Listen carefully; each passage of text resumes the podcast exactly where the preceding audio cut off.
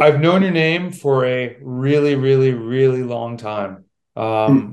Ever since Ben Wolfe and I went to CCSD in San Diego, probably in 2010. I think he was rocking your kit. And I was like, oh, what's CCN? I was like, oh, it's my coach and da da da. And this is where we live. And so um, I've always known your name, but glad to finally connect. And yeah, uh, same yeah, small world. That's super small world. Yeah.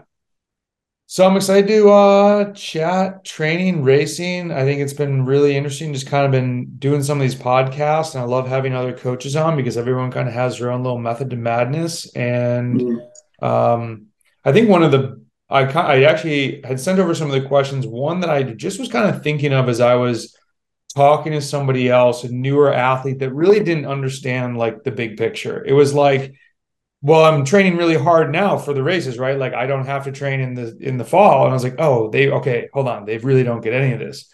So i think a good like first question yeah. is how do you view like phases of training? And then how do you break up phases? And the reason i ask this is like i came up with the very like you know okay there's base and then there's build whatever that means to people and then you race. And it was kind of like these three things. And i think I just want to leave it there, but I don't know. I, am realizing like every coach might have their own terms or their own way, and I think this is just a really interesting question to sort of kick it off. Yeah, well, how, how did you explain it to this guy? I'm just curious. Oh, really? We took steps. But I mean, he didn't understand like why we, you would ride endurance, and so we went back to like 101. Like, hey, so I want to look at increasing aerobic fitness, what, and kind of explain him what is what base fitness. Yeah, yeah, yeah, exactly. Like yeah. you going hard and doing a threshold interval is not necessarily the fitness that you can or always want to do. And this is why, and this is what you're going to try and change in your body. And so it was, um, and, and I guess, well, I'm going to kind of answer the question from where I see it. You know, the build phase to me, as I sort of, I don't know if my couple coaches when I first started actually called it that, but it's just sort of like pre race stuff. And that's when the intervals got more heavy and I think sometimes some coaches had me maybe do too many intervals, and others were like, I don't want to say too hard, but um, there maybe wasn't the race focus that I needed. And it wasn't that they did it wrong, that was just kind of their way. And then the races came, and it was like kind of race and recover. But I think that even is you so use the races to get in shape, sort of thing, like that. No, well, and that was the other thing. One of the biggest races, Battenkill, was April like 9th or 10th, and that was the A race. So no, I was getting in like race shape in probably end of February. And then we had, I was fortunate, we had training races if it, if they weren't snowed out on the weekend in March in upstate New York. And so I would use those. Where you were, yeah, okay. I was going to ask where were you based? Yeah, yeah I was in I was in yeah. Rochester.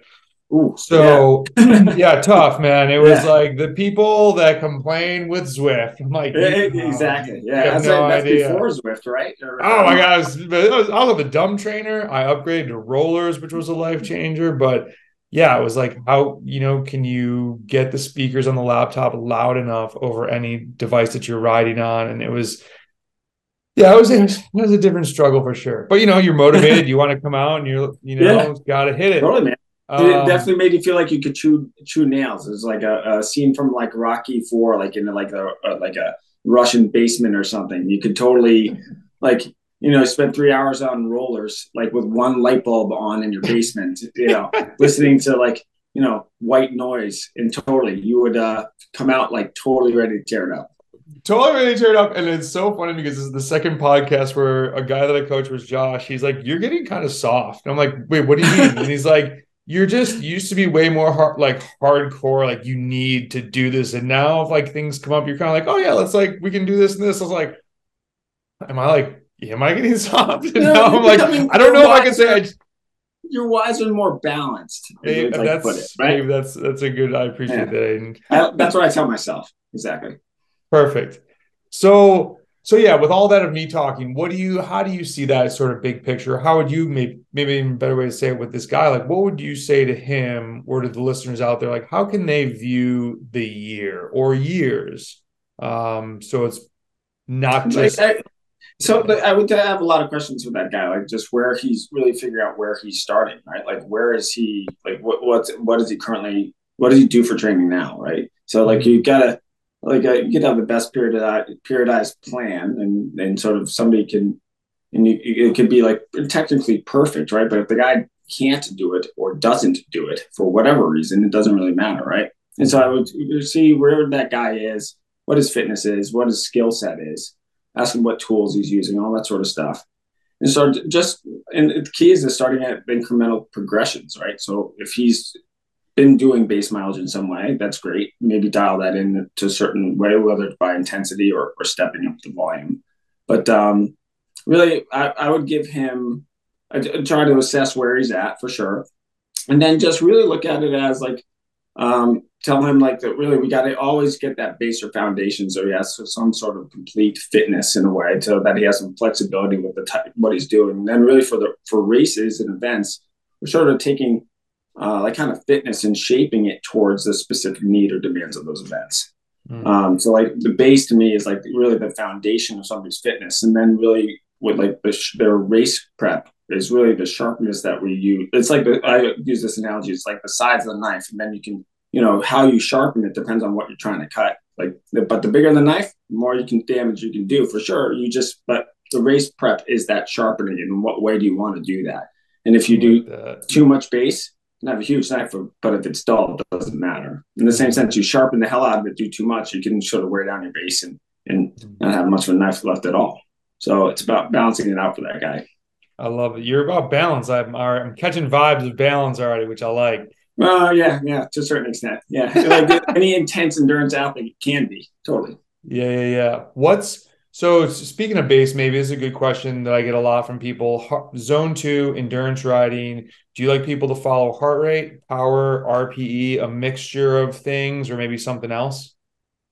Um, power generally. Yeah, definitely. I mean, I, I know some people that uh, we talk about this internally with coaches at, at CCNS about you know using heart rate and in what context, but heart rate has a lot of variables to it.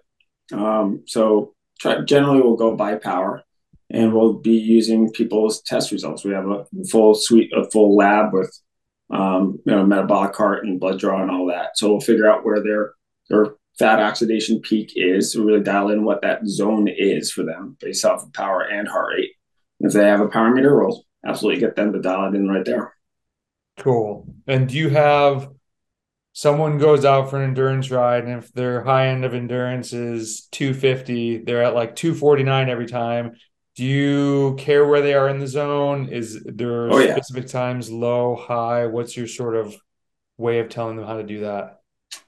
Well, I, I wish I had pictures or some charts out for this, or test results really. But we, we know what we do a um, gas analysis and we'll look at and we'll be able to see exactly a, a, curve as somebody's wattage goes up, right? We'll see this curve of fat oxidation. And at its peak, we'll see that peak. And then it slowly goes starts to go down as you go beyond that sort of critical turning point.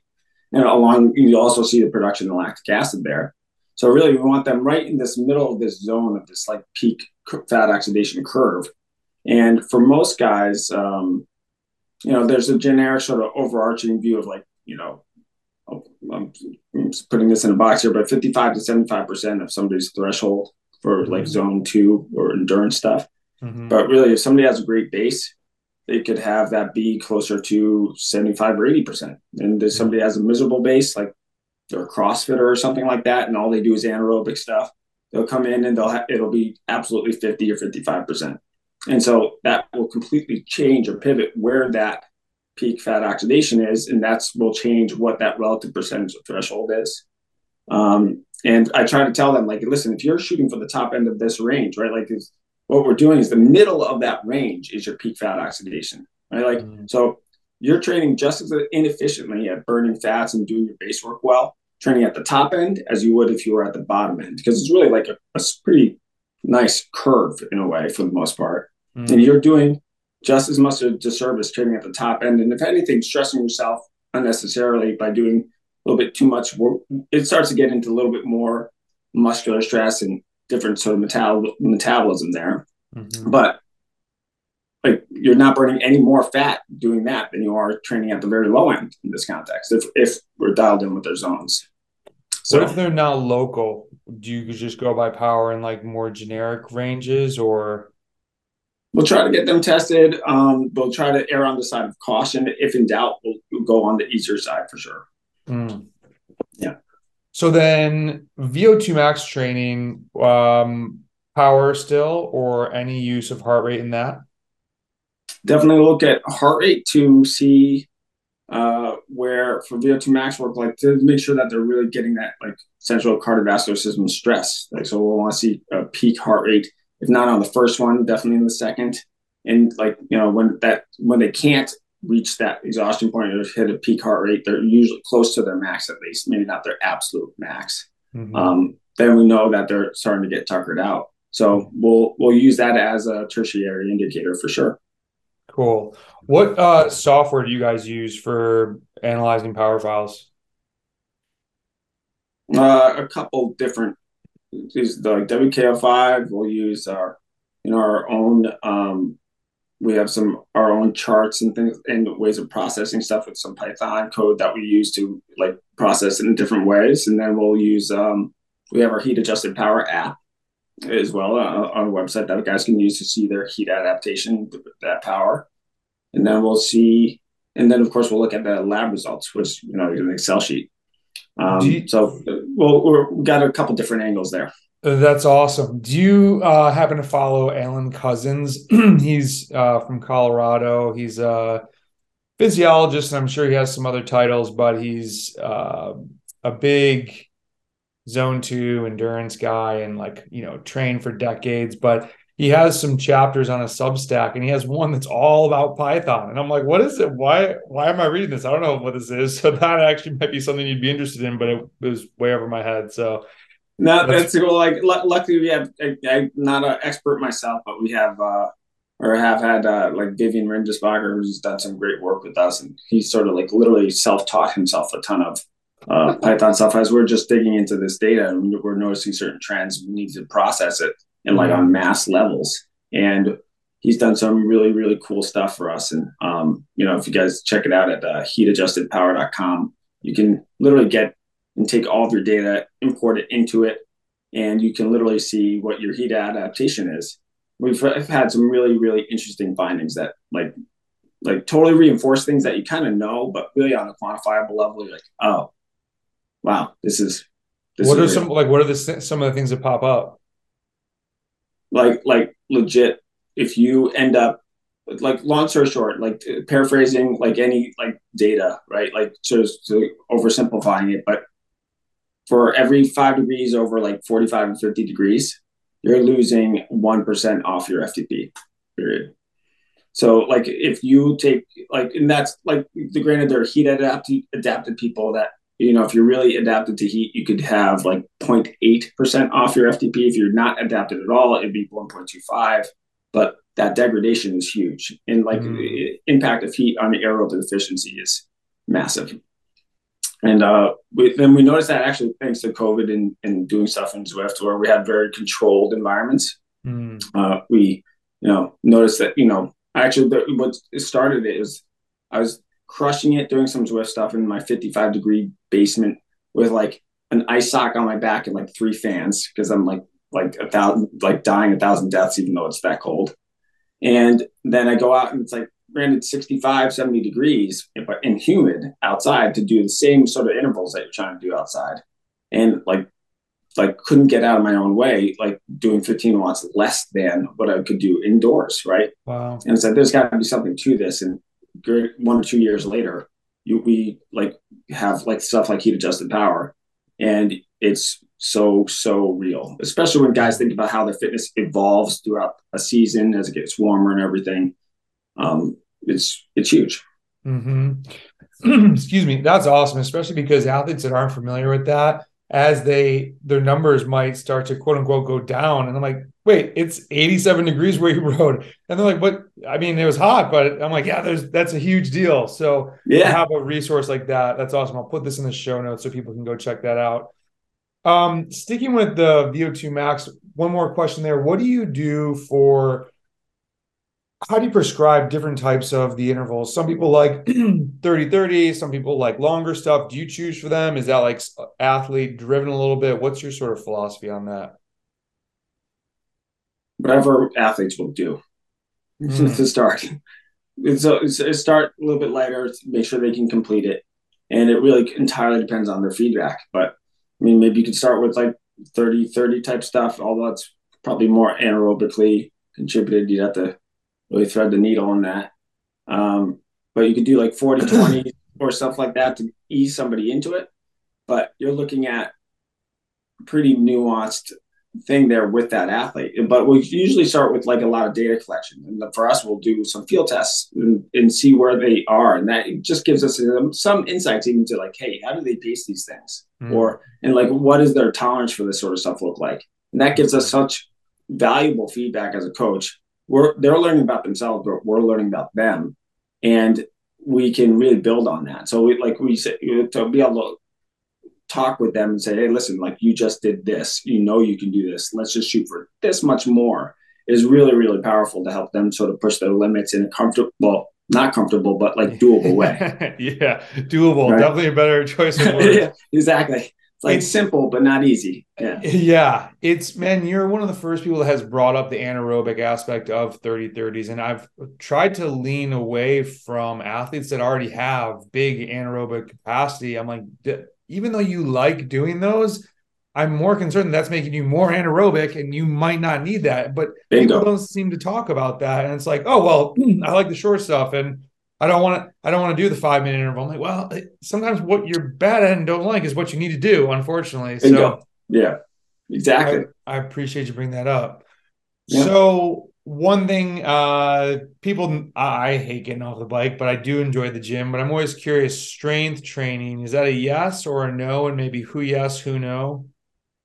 Uh, yes, and well, it, it depends on the athlete, but uh, in the context, but winter uh, strength training, especially for rounding somebody out, injury prevention, things like that. Absolutely, everybody should be doing that in some capacity. If like assuming they have a certain level of training maturity and the time available. Mm-hmm. Uh, but then, you know, if somebody's going out for like you know on the track, absolutely, but that will be more important. Um, but you know, uh, in terms of for I guess we've got to talk about like in a case study for an example athlete, right? If it's some a road race or gravel race or something like that, Probably not. Maybe there'd be some light maintenance work, but not during the season. And during their base mileage period, you could de- get into some weightlifting components, but um, that's generally going to be about injury prevention and sort of rounding the body out more than it's going to be about contributing to their, you know, real performance on the bike outside of like something shorter than 20 seconds. Mm. Yeah. Okay. What do you think about um, I mean, this is a huge question, but going down the nutrition wormhole, what do you think are some of the biggest things that athletes need to be aware of for on the bike, uh, you know, fueling the rides and all that? For, for, for biggest things for people to be aware of or just you know uh, it's a hard question because there's so many things we're yeah. going to talk about nutrition yeah. on the bike but um I guess how do you address nutrition with, let's say, a cat three four athlete, and you know maybe they know that they need to eat some carbs or they need to eat a well balanced meal, but do you guys, you know, where do you take them? How do you how do you walk them down a path to really getting that dialed? Uh, well, we have a fueling calculator, uh, like sheet that guys can use to put in their like their like their what they're doing and just calculate what their what fueling needs they have depending on the intensity that they're doing. Mm. So that's like a really dialed in way to do it. But if somebody's just starting out and just getting into it, we'll totally be a little bit more careful with, you know, we wouldn't send them probably down that uber specific rabbit hole. It can be a little bit overwhelming. But a great rule of thumb would be to just shoot for taking a third of the calories you're expending per hour on the bike. Like mm-hmm. if you look at your kilojoules per hour, just mm-hmm. shoot for that as a starting point. Just check it out every hour. And you use that to gauge how you should be fueling going forward. For the more more advanced athletes, what do you think of fasted or carb restricted training? Definitely for like especially time crunched athletes. Um, uh, we make sure that people are doing some some what we call fasted rides or you know carb free rides to help emphasize the fat oxidation a little bit more for sure. And so, so that's more for time crunched athletes as opposed to those with more time. Actually, all the above, frankly. But like, I find that it can especially be helpful for like guys that can't get out for like the four hour rides and whatnot. Like, if they're really, if they're willing and it works, they can definitely do that. But then, um, honestly, like, especially for even the, you know, the pros that we work with, we'll totally have them do fasted rides when it makes sense. But only when it's purely like what we call metabolic endurance, like fat oxidation focused. Mm, okay seems like you guys have a ton of resources at your fingertips for analyzing what the athlete is doing. What do you think are some of the biggest signs of fatigue that you see, and what do what are you guys using to monitor that? Actually, believe it or not, the best monitor is the person's like feedback. Yeah because fatigue is such a relative thing. You know, it's like you could say, is this fatigue because of their riding, or are they stressed? They're like got been getting six hours of uh, sleep every night for the last couple days, or like you know, we just mentioned, is it hot out, right? Like, or or like a great example, especially almost equally as important, like as um, heat, time of day. Mm-hmm. Try to get somebody to go out and do a, like a VO2 max workout at like six or seven a.m. when they haven't been doing it like like clockwork for a long time. You might as well be sucking a golf ball through a garden hose.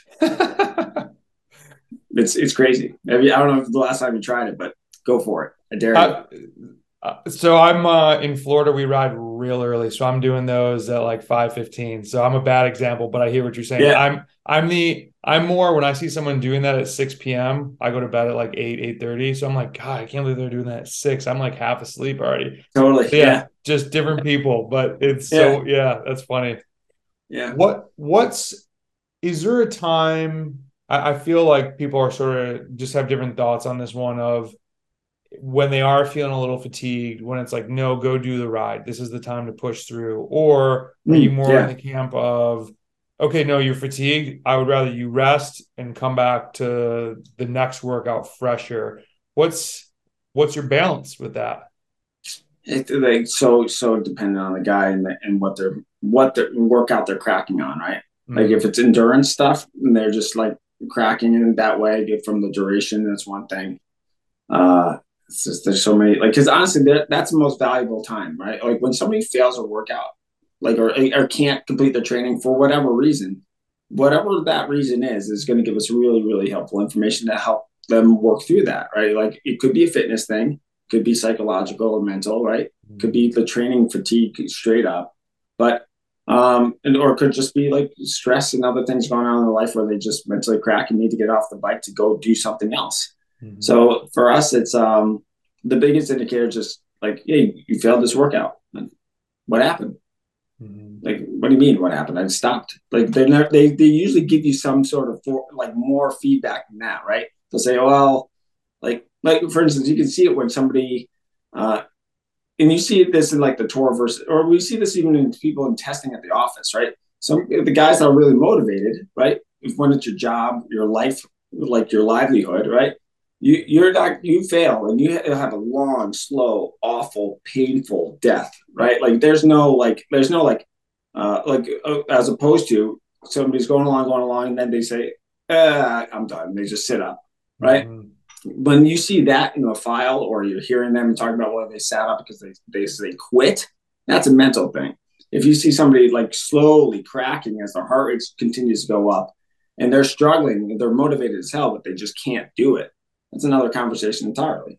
Mm, I love that. That you really paint the picture accurately because I'm thinking of like myself both times when that happens. Where you're just like, no, totally. this is I just don't not today. And you yeah. it's like there's just other things on your mind. You're just not ready to go in that box and just try to crush. So that's yeah, that's that's really good.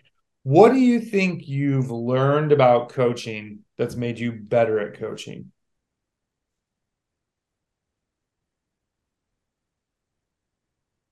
It's just all about people. Mm-hmm. I mean, the mm. technical stuff, all that sort of stuff. Just like uh, the technology, but the technical stuff of like we love all of our gadgets and our tools and our physiological stuff. But I mean, it's that person to person connection that where some empathy, some accountability, like you working with that person for what works for them and what makes them feel successful is everything. That's good. I was really. I mean, when did you start coaching? You've been doing this a long time. Long time. Yeah, it scares me to like say it out loud. I think like professionally, literally t- since 2006. So literally yeah. everything. The only thing I've done. I've, I've, had some side hustles and whatnot. We we found like a nonprofit for our, our juniors in the state here in Connecticut. Uh, like that's not a side hustle, but we run some events. I think I had to reschedule this because I had a a meeting with the city of New Haven. Right? Yeah. Uh, but that and that's just fun and support of the community and whatnot. But like in terms of like what it would do for a living, it's been yeah time since 2006. That's I, I love your answer because that's one thing that I've personally had to really, you know, and I'm sure you have this too, is you're racing and you're trained, you have your own biases and you have to shelve that and really look at this person and hear them. And I love the saying you have two ears and one mouth, use the ratio. And it's like I just yep. I, I'm I'm it's encouraging to hear you say that because it's one thing that I try to get better at is like, okay, just shut up and listen to what they're telling you. And it's everybody is different. Exactly. and hearing it from other coaches, like like you're saying, right? Like just that to project, like and we you know, I have some other co- great coaches like uh, that you see, and there is all about their people skills. And mm. but like, and but you also see they we all project at a certain point, especially early on, you're projecting your own baggage uh, mm. into this into what you're doing. Like, right, if you hate field testing because you just dread the performance anxiety, it's fear failure, all these sorts of things, right? and you insist on not doing it for your athletes, you're probably doing them a little bit of disservice, right? Like you can look into the tea leaves and try to figure out what their threshold is by doing something else. But like to have some to have that connection to be able to hold each other accountable to hitting a goal, um, all that sort of stuff. Like that's just one example. I know a lot of guys are like anti field test efforts because of all the anxiety it, provo- it, it, it provokes, right?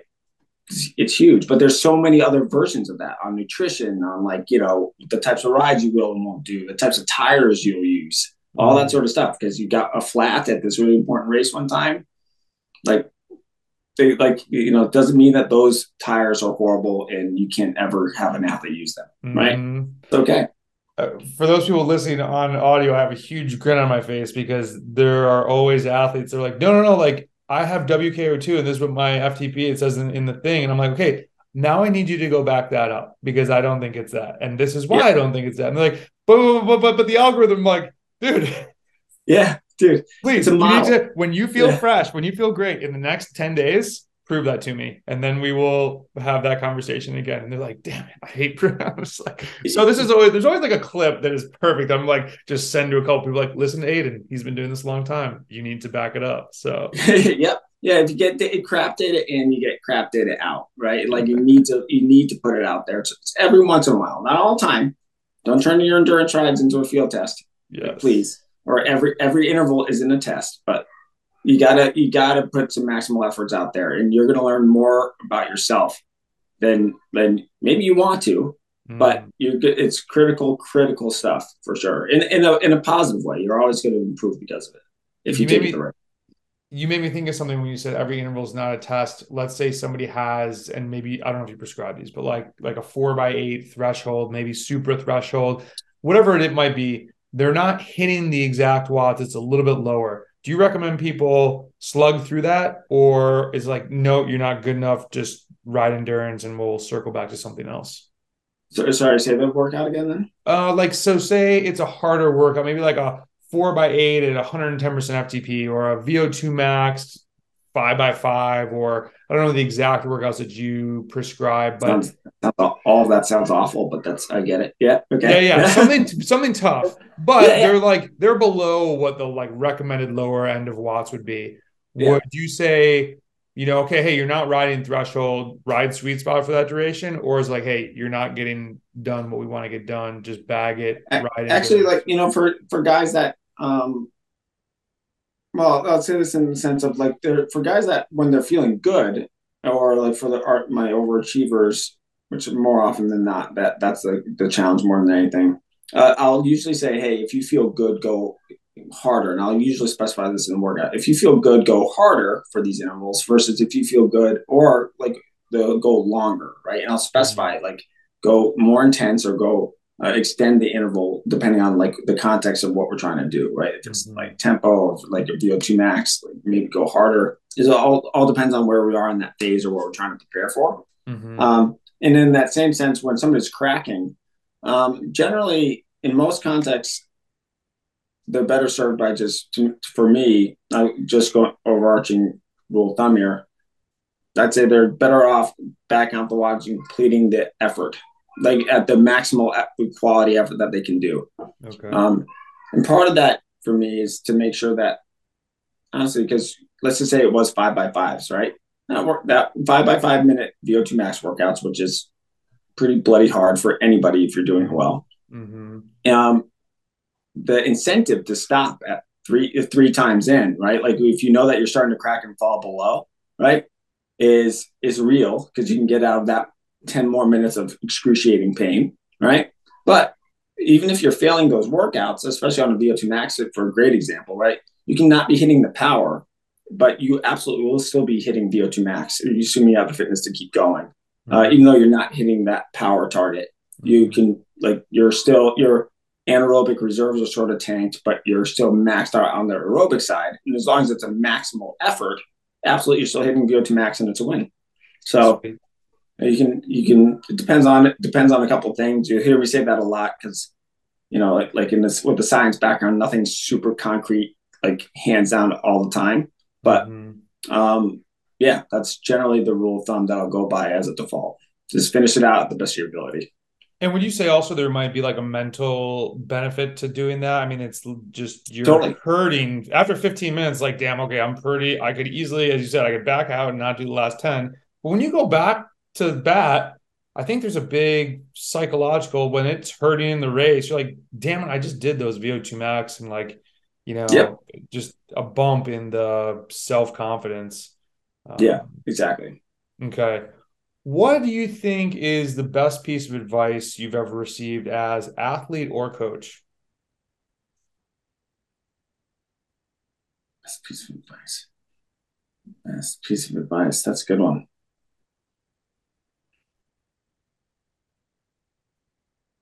I'd have to say, I can't, you know, I can't, I can't remember the like. Honestly, like it was, it's a totally irrespective of the uh, of like coaching necessarily, but it was like a great, like I had a team director that we did a uh, recon ride of this of the this UCI route in Belgium, and we did this we were going over this like these climbs and like it was we did a recon ride with like 12 guys and they were going to select the besides checking out the, the route and the climbs they're also going to select a team from how well we did on these climbs so then i smashed it um like it was probably top two or three every time and this guy posted up the uh the team selection and i was the first alternate Wow. Right. And so I was like, huh, kind of dejected a little bit, like kind of like bummed because like I swear I performed well in this recon ride, right? Mm-hmm. And uh one of the guys that didn't do as well, like went to the team director and said, Hey dude, like what are you doing? Like why wouldn't you put Aidan on the team? And he said, Oh, because you know, Aidan needs to like take to like figure out to how to take what's hit what's his right like to like sort of have that like fighting chance because my actual my challenge especially in belgium if you've ever raced there is like like being in a, like being in a pace, like being in a killer crosswind, like being in super aggressive pack handling. I had a hard time like managing, like like fighting tooth and nail for my spot and pack positioning and stuff like that. And this was his like sort of psychological way of like getting me to say like, no, forget you guys. Like I deserve this. Get the hell out of my way, and I'm gonna like take this spot, like and come to him and say it. And so he literally, this kid said, "Hey, you can take my spot," but the director was literally waiting for me to come to him and say, um, hey, like I was like, I expect you to come stomping into my office and say, dude, what the hell? Give me that. And it was part of like this, this like every every opportunity in this context in cycling as a sport can be a lesson about you know how to how to help somebody step up their game in a variety of ways. I, I just always remember that and refer back to that story uh, in a couple of different ways, especially when working with juniors or working with people in their pack positioning, or even working with like finishing on an interval, right? Like you know, ride like you like you deserve it. Dude, I love that. That's mm. so, that is so awesome. Oh man, I could. That's powerful. That's like like you said, it's not just cycling. That's life. Like sometimes you just gotta go take it. Yeah, yeah, totally. That's yeah. incredible. Man, I don't know how to beat that. That's the answer of the day. I was like, pure mic drop. What? You... yeah, yeah. Totally. What it's do you a, think? It's like that's why I like it so much. there's a bunch of ways that it applies for sure. So there's so many thoughts going through my head. I'm gonna definitely remember that one. That I appreciate you sharing that. That is awesome. What do you think is overrated in training these days, if anything? Overrated? Yeah. Or and um, my next one is gonna be underrated. So both. Maybe I'll probably hear from like their lawyers or something, but like uh, whoop whoop bands, generally, or Oura rings and things like that. Um, anything Why that's that? black box like that, where you can't really understand the context of like they're not they're not sharing the sort of way. Again, I think they I've gotten some glimpses talking to people internally a little bit, but but the HRV heart rate variability recovery score stuff is absolutely valuable in in a very controlled circumstance, and it can be great. But like a lot of people are looking at this stuff and they're getting feedback that they're taking out of context, right? And I feel like that's our job as coaches, right? Is to help people understand all the stuff that they hear on podcasts, right? Maybe mm-hmm. somebody take some something I'm saying out of context and run with it because that's what they want to hear, mm-hmm. or uh, like in in they'll read on any con- so much content out there, and we're helping. We got to help them contextualize it in in for them personally, right? And how is that affecting them? Mm-hmm. So for a whoop or Oura ring, and you get this recovery score based off of heart rate variability measurements and things like that, you got to realize that there you have to have you have to be methodical about the data that you're getting from that and making sure that it's consistent so that you can actually have a reading that's going to give you meaningful feedback. I can't tell you how many guys like, you know, I talk to and there's, well, my whoop band says I'm not recovered today. Mm-hmm. Or I, my whoop band says I should be an absolute monster today, but you know, I felt like crap for whatever reason. And it seems to be just more distracting than good. Where it is really helpful, I have to say, to, as disclaimers, to just make people mindful of their routines, their consistency, and help them think about their sleep, help, help people actively think about their recovery. And that that is absolutely very, very powerful. So that's where you're getting 9% of the gains there. Mm, that's awesome. What's underrated? underrated. Uh, I go back to what's underrated. Honestly, the simple stuff, just consistency, discipline, like having a sense of a routine, which is like oddly the like the simplest thing to say, but the hardest thing to do. Um, by far, people want like the latest greatest hack. They want this like this, like you know, ketones or like this like pill that they can take that's going to give them this edge where like if they just dialed it in consistency and routine wise even training at the same time on a regular basis throughout the day or throughout their week right? Well that all that can make such a bigger difference both short and long run than any of the sort of hacks in a way. Mm. trip what is it? Tripping over dollars on the way to get a dime? Yeah yeah. Yeah so i'm thinking too of you've got ben and Tanner. I'm not familiar with the other coaches. You got some shredders that can absolutely destroy a crit. And you know as well as they that it's not just power. And I feel like we're kind of in this few year span of it's like watts, watts, watts, watts, watts, watts, watts.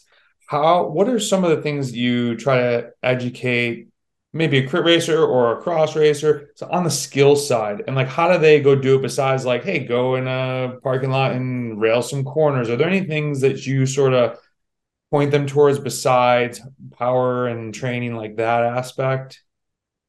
Yeah you know you know i was just talking about this with actually who's uh, danny summerhill i'm familiar with yeah and he's and like super established super experienced guy right? Like is placed in a bunch of like I mean he's just second in Athens maybe three times in a row, uh, for better or worse. And and uh, and what I was, and we're actually hosting this advanced crit clinic that people can like register for, and they'll actually be able to have a sort of a, um, uh, presentations from Ben Tanner. I should ask Danny to guest speak, Katrina Hunter on a variety of different subjects. And uh, the stuff that Danny actually submitted was really, really great because he sort of he, he, just emphasized the importance that he goes out still, like with how much experience that guy has, right? and does figure eights in a parking lot until he like gets close to understanding where or like till he scrapes the pedal and he gets comfortable with where that sort of threshold is and he really mm-hmm. continues to do that relatively like basic bike handling skills practice like every year we like clockwork right like and he stays on it throughout the, or on a very regular basis um and, like it kind of like those simple things are like what I, I always find are impressive and trying to make sure that guys can get their pack handling dialed, like trying to talk to them about what's going on in their head when they are struggling with their pack handling is huge. Um, kind of like the racing, like like holding down the position in the field like you deserve, deserve to be there, right? Is a huge part of it, right? Especially with how sort of controlling a lot of dominant teams can be. Like, you know, if they see, they look over and they don't recognize that jersey or who that is, right? They can totally kind of just shut the door on you. And that's really a hard thing to manage, especially for guys coming up through the ranks. So, like, mm-hmm. it's like, you know, the basic skills are one thing, the confidence by handling in the pack and holding position is huge. Um, you know, knowing where to place yourself, like in the final sprint, in, in, in a given context, is gigantic, and it totally depends on the circumstance. But you know, if in doubt, be too far up front rather than too far back, right? Mm-hmm. Um, there's there's so much to that where like you know talking about wattage, talking about power, like that's where you put it all together. Like the power and fitness really just gives you more opportunities to like make more mistakes and try more things and hopefully have it work out. More shots on goal, mm-hmm. you know. Shots on goal. That is a good analogy right there. I like that. What is something that might excite you about the future of training and coaching, whether it be technology or training styles or anything that pops out when you're kind of looking down the road of where maybe, even your business is going? Um, technology. Honestly, for for us, like I don't know where, where it's going. Is I, I'm excited about the excited about like a, uh, how some of the racing has evolved into these pack handling, mass pack handling, sort of like, or sorry, mass uh, pack events like good fondos or the gravel grinders and stuff like that. I think it gives us an opportunity to share with other people in the community at all different levels, right? Mm-hmm. You can all go to a race together mm-hmm. and share that car ride up and car ride back, which is half the fun.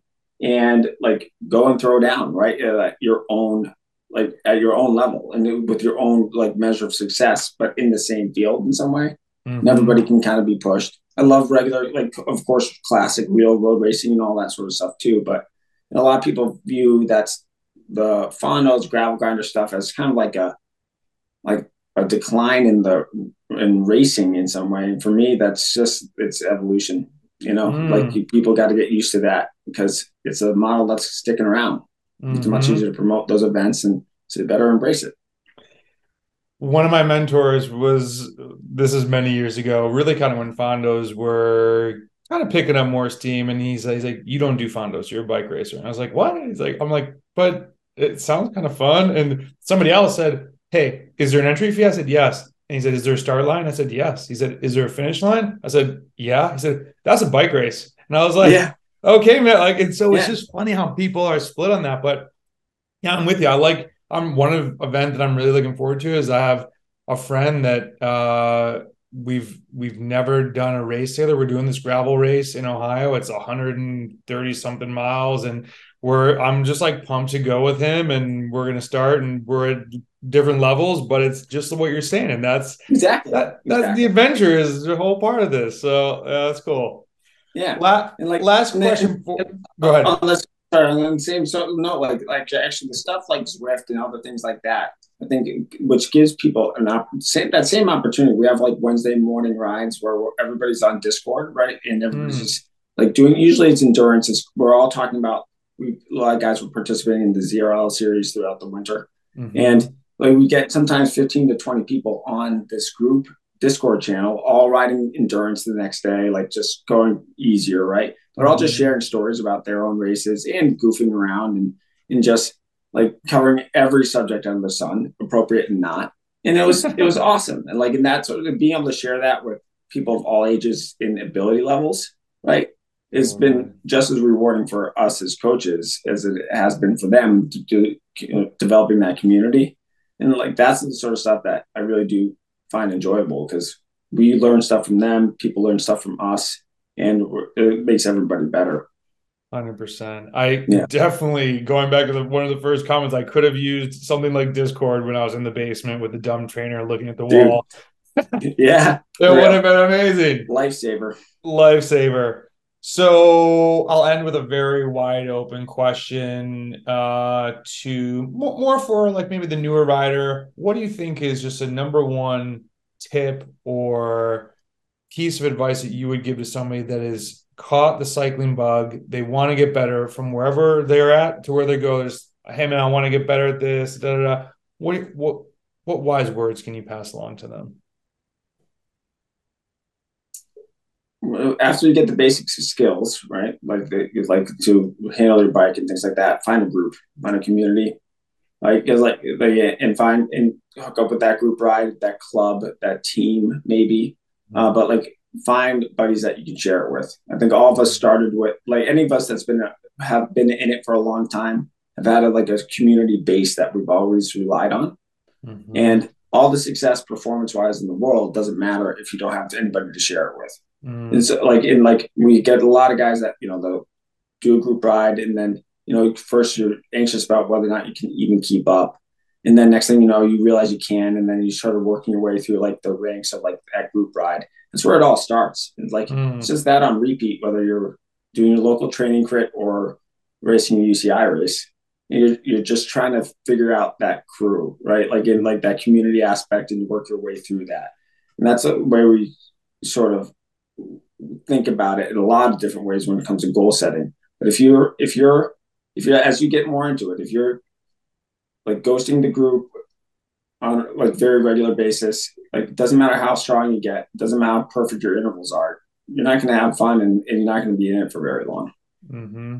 Longevity, I, whew, man, you're give I always when I get the opportunity, got to give a shout out to Genesee Valley Cycling Club in Rochester. It's uh, we had Tuesday night training races. I needed that in my life so much, and I looked forward to them so much. And when you when I got that first W of like the B group, and I was like, oh my god, I did something. And yeah, just the friendship. I'm going back to see my parents this uh, summer. And I'm like, okay, what training race are they having this week on Tuesday night? And you know, it's just I'm I'm missed that that is not everywhere. So if someone's listening, you have something like that, you know, don't take it for granted because the the people, the groups, yeah, it's incredible.